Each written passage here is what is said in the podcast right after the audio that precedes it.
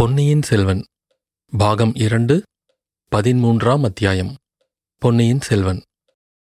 வந்தியத்தேவன் நாகத்தீவின் முனையில் இறங்கி மாதோட்டத்தை நோக்கிப் போய்க் கொண்டிருந்த அதே சமயத்தில் அனிருத்த பிரம்மராயரும் ஆழ்வார்க்கடியானும் சாம்ராஜ்ய நிலைமையைப் பற்றி விவாதித்துக் கொண்டிருந்த அதே நேரத்தில் குந்தவை தேவியும் கொடும்பாளூர் இளவரசி வானதியும் அம்பாரி வைத்த யானை மீது ஏறி தஞ்சை நகரை நெருங்கிக் கொண்டிருந்தார்கள். இளைய பிராட்டி சில காலமாக தஞ்சைக்குப் போவதில்லை என்று வைத்துக் கொண்டிருந்தாள். இதற்கு பல காரணங்கள் இருந்தன. தஞ்சையில் அரண்மனை பெண்டிர் தனித்தனியாக வசிக்கும்படியாக போதிய அரண்மனைகள் இன்னும் உண்டாகவில்லை. சக்கரவர்த்தியின் பிரதான அரண்மனையிலேயே எல்லா பெண்டிரும் இருந்தாக வேண்டும். மற்ற அரண்மனைகளையெல்லாம் பழுவேட்டரையர்களும் மற்றும் பெருந்தரத்து அரசாங்க அதிகாரிகளும் ஆக்கிரமித்துக் கொண்டிருந்தார்கள். பழைய அறையில் அரண்மனை பெண்டிர் சுயேச்சையாக இருக்க முடிந்தது. விருப்பம் போல் வெளியில் போகலாம் வரலாம். ஆனால் தஞ்சையில் வசித்தால் பழுவேட்டரையர்களின் கட்டுப்பாடுகளுக்கு உட்பட்டு தீர வேண்டும். கோட்டைக்குள்ளும் அரண்மனைக்குள்ளும் இஷ்டம்போல் வருவதும் போவதும் இயலாத காரியம். அம்மாதிரி கட்டுப்பாடுகளும் நிர்பந்தங்களும் இளைய பிராட்டிக்கு பிடிப்பதில்லை. அல்லாமலும் பழுவூர் இளையராணியின் செருக்கும் அவளுடைய அகம்பாவ நடத்தைகளும் குந்தவை பிராட்டிக்கு மிக்க வெறுப்பை அளித்தன. அரண்மனை பெண்டியர்கள் பழையாறையில் இருப்பதையே சக்கரவர்த்தியும் விரும்பினார். இந்த காரணங்களினால் குந்தவை பிராட்டி பழையாறையிலேயே வசித்து வந்தாள். உடம்பு சரியில்லாத தன் அருமை தந்தையை பார்க்க வேண்டும். அவருக்கு பணிவிடை செய்ய வேண்டும் என்ற ஆர்வத்தையும் கட்டுப்படுத்திக் கொண்டிருந்தாள்.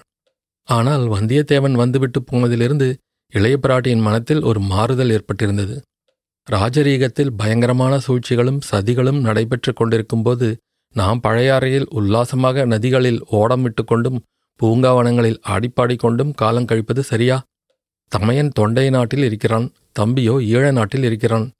அவர்கள் இருவரும் இல்லாத சமயத்தில் ராஜ்யத்தில் நடக்கும் விவகாரங்களை நாம் கவனித்தாக வேண்டுமல்லவா? தலைநகரில் அவ்வப்போது நடக்கும் நிகழ்ச்சிகளை அந்தரங்க தூதர்கள் மூலம் அறிவிக்க வேண்டும் என்று தமையன் ஆதித்த கரிகாலன் கேட்டுக்கொண்டிருக்கிறானே. பழையாறையில் வசித்தால் தஞ்சையில் நடக்கும் காரியங்கள் எப்படி தெரிய வரும்? வந்தியத்தேவன் அறிவித்த செய்திகளோ மிக பயங்கரமாயிருந்தன. பழுவேட்டரையர்கள் தங்கள் அந்தஸ்துக்கு மீறி அதிகாரம் செலுத்தி வந்தது மட்டுமே இதுவரையில் இளைய பிராட்டிக்கு பிடிக்காமல் இருந்தது. இப்போதோ சிம்மாசனத்தை பற்றியே சூழ்ச்சி செய்ய ஆரம்பித்து விட்டார்கள். பாவம் அந்த பரமசாது மதுராந்தகனையும் தங்கள் வலையில் போட்டுக்கொண்டார்கள் சோழ நாட்டு சிற்றரசர்களையும் பெருந்தரத்து அதிகாரிகள் பலரையும் தங்கள் வசப்படுத்தி கொண்டார்கள். எந்த நேரத்தில் என்ன நடக்குமோ தெரியாது. இவர்களுடைய சூழ்ச்சியும் வஞ்சனையும் துராசையும் எந்த வரையில் போகும் என்று யார் கண்டது? சுந்தர சோழரின் உயிருக்கு உலை வைத்தாலும் வைத்து விடுவார்கள் மாட்டார்கள் என்று எப்படி சொல்ல முடியும்? சக்கரவர்த்தியின் புதல்வர்கள் இருவரும் இல்லாத சமயத்தில் அவருக்கு ஏதாவது நேர்ந்துவிட்டால் மதுராந்தகனை சிம்மாசனத்தில் ஏற்றி வைத்து விடுவது எளிதாயிருக்கும் அல்லவா? அதற்காக என்ன செய்தாலும் செய்வார்கள். அவர்களுக்கு யோசனை தெரியாவிட்டாலும் அந்த ராட்சசி நந்தினி சொல்லிக் கொடுப்பாள். அவர்கள் தயங்கினாலும் இவள் துணிவூட்டுவாள் ஆகையால் தஞ்சாவூரில் நம் தந்தையின் அருகில் நாம் இனி இருப்பதே நல்லது.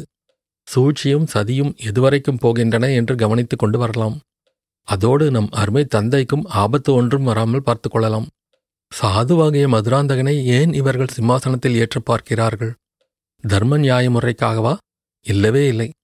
மதுராந்தகனுக்கு பட்டம் கட்டினால் அவனை பொம்மையாக வைத்துக்கொண்டு தங்கள் இஷ்டம் போல் எல்லா காரியங்களையும் நடத்தி கொள்ளலாம் என்பதற்காகத்தான்.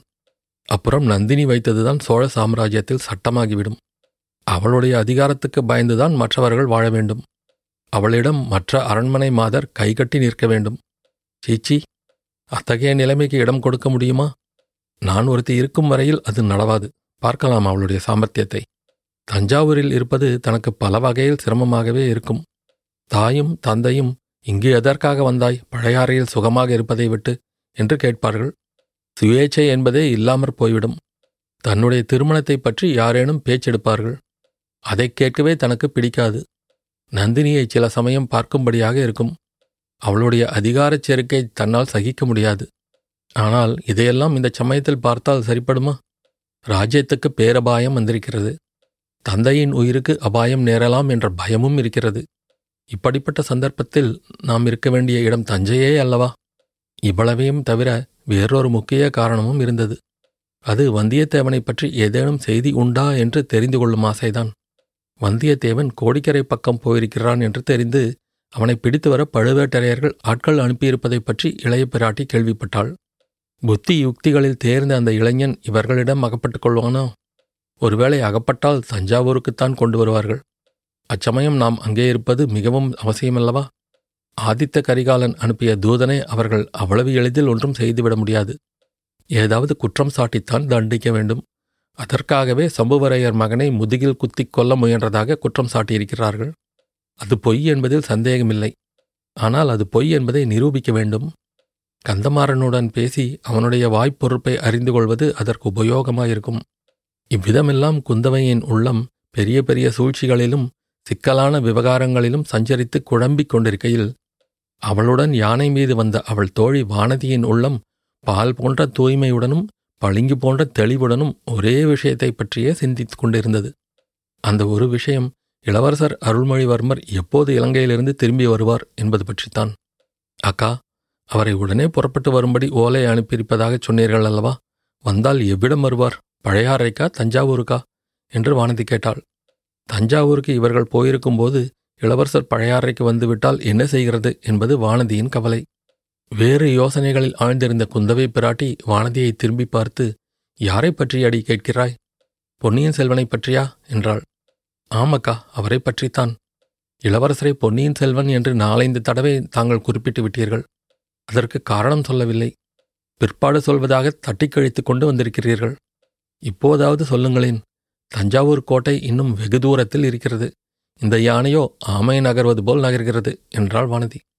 இதற்கு மேல் யானை வேகமாய்ப் போனால் நம்மால் இதன் முதுகில் இருக்க முடியாது. அம்பாரியோடு நாமும் கீழே விழ வேண்டியதுதான். அடியே தக்கோலப் போரில் என்ன நடந்தது என்று உனக்கு தெரியுமா?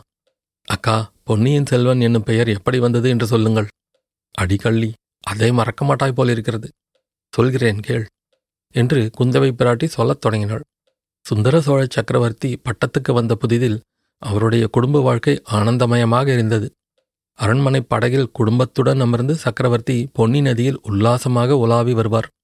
அத்தகைய சமயங்களில் படகில் ஒரே குதூகலமாயிருக்கும் வீணாகானமும் பாணர்களின் கீதமும் கலந்து காவேரி வெள்ளத்தோடு போட்டியிட்டுக் கொண்டு பெருகும். இடையிடையே யாரேனும் ஏதேனும் வேடிக்கை செய்வார்கள். உடனே கலகலவென்று சிரிப்பின் ஒலி கிளம்பி காவேரி பிரவாகத்தில் சலசலப்பு ஒலியுடன் ஒன்றாகும். சில சமயம் பெரியவர்கள் தங்களுக்குள் பேசி மகிழ்வார்கள். படகில் ஒரு பக்கத்தில் குழந்தைகள் கும்மாளம் அடித்து கொண்டிருப்பார்கள். சில சமயம் எல்லோருமாகச் சேர்ந்து வேடிக்கை வினோதங்களில் ஈடுபட்டு தங்களை மறந்து கழிப்பார்கள் ஒருநாள் அரண்மனை படகில் சக்கரவர்த்தியும் ராணிகளும் குழந்தைகளும் உட்கார்ந்து காவேரியில் உல்லாச பிரயாணம் செய்து கொண்டிருந்தபோது திடீரென்று குழந்தை எங்கே? குழந்தை அருள்மொழி எங்கே? என்று ஒரு குரல் எழுந்தது. இந்த குரல் குந்தவையின் குரல்தான். அருள்மொழிக்கு அப்போது வயது ஐந்து குந்தவைக்கு வயது ஏழு. அரண்மனையில் அனைவருக்கும் கண்ணினும் இனிய செல்ல குழந்தை அருள்மொழி. ஆனால் எல்லாரிலும் மேலாக அவனிடம் வாஞ்சை உடையவள். அவன் தமக்கை குந்தவை. படகில் குழந்தையை காணோம் என்பதை குந்தவைதான் முதலில் கவனித்தாள். உடனே மேற்கண்டவாறு கூச்சலிட்டாள். எல்லாரும் கதிகலங்கி போனார்கள். படகில் அங்குமிங்கும் தேடினார்கள். ஆனால் அரண்மனை படகில் அதிகமாக தேடுவதற்கு இடம் எங்கே? சுற்றி சுற்றி தேடியும் குழந்தையை காணவில்லை. குந்தவையும் ஆதித்தனும் அலறினார்கள். ராணிகள் புலம்பினார்கள். தோழிமார்கள் அரற்றினார்கள். படகோட்டிகளில் சிலர் காவேரி வெள்ளத்தில் குதித்து தேடினார்கள். சுந்தர சோழரும் அவ்வாறே குதித்து தேடலுற்றார். ஆனால் எங்கே என்று தேடுவது? ஆற்று வெள்ளம் குழந்தையை எவ்வளவு தூரம் அடித்துக்கொண்டு போயிருக்கும் என்று யார் கண்டது? குழந்தை எப்போது வெள்ளத்தில் விழுந்தது என்பதுதான் யாருக்கு தெரியும்? நோக்கம் குறி என்பது ஒன்றுமில்லாமல் காவேரியில் குதித்தவர்கள் நாலாபுறமும் பாய்ந்து துழாவினார்கள். குழந்தை அகப்படவில்லை.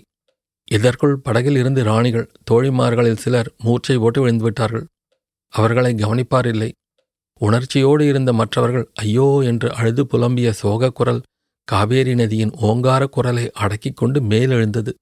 நதிக்கரை மரங்களில் வசித்த பறவைகள் அதைக் கேட்டு திகைத்து மோனத்தில் ஆழ்ந்தன.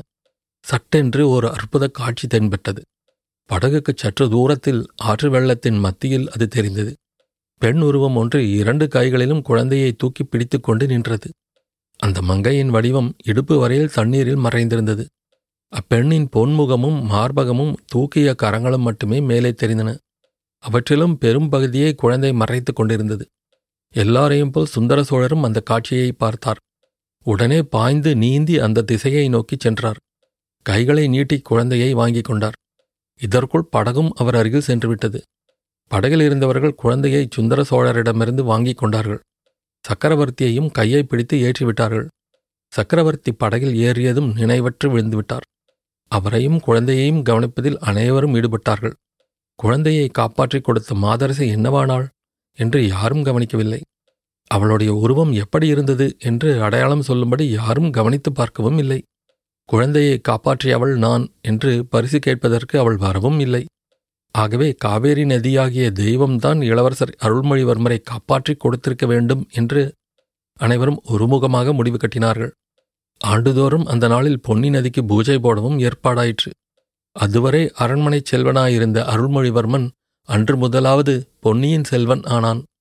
அச்சம்பவத்தை அறிந்த அரச குடும்பத்தார் அனைவரும் பெரும்பாலும் பொன்னியின் செல்வன் என்றே அருள்மொழிவர்மனை அழைத்து வந்தார்கள். அத்தியாயம் முடிவு.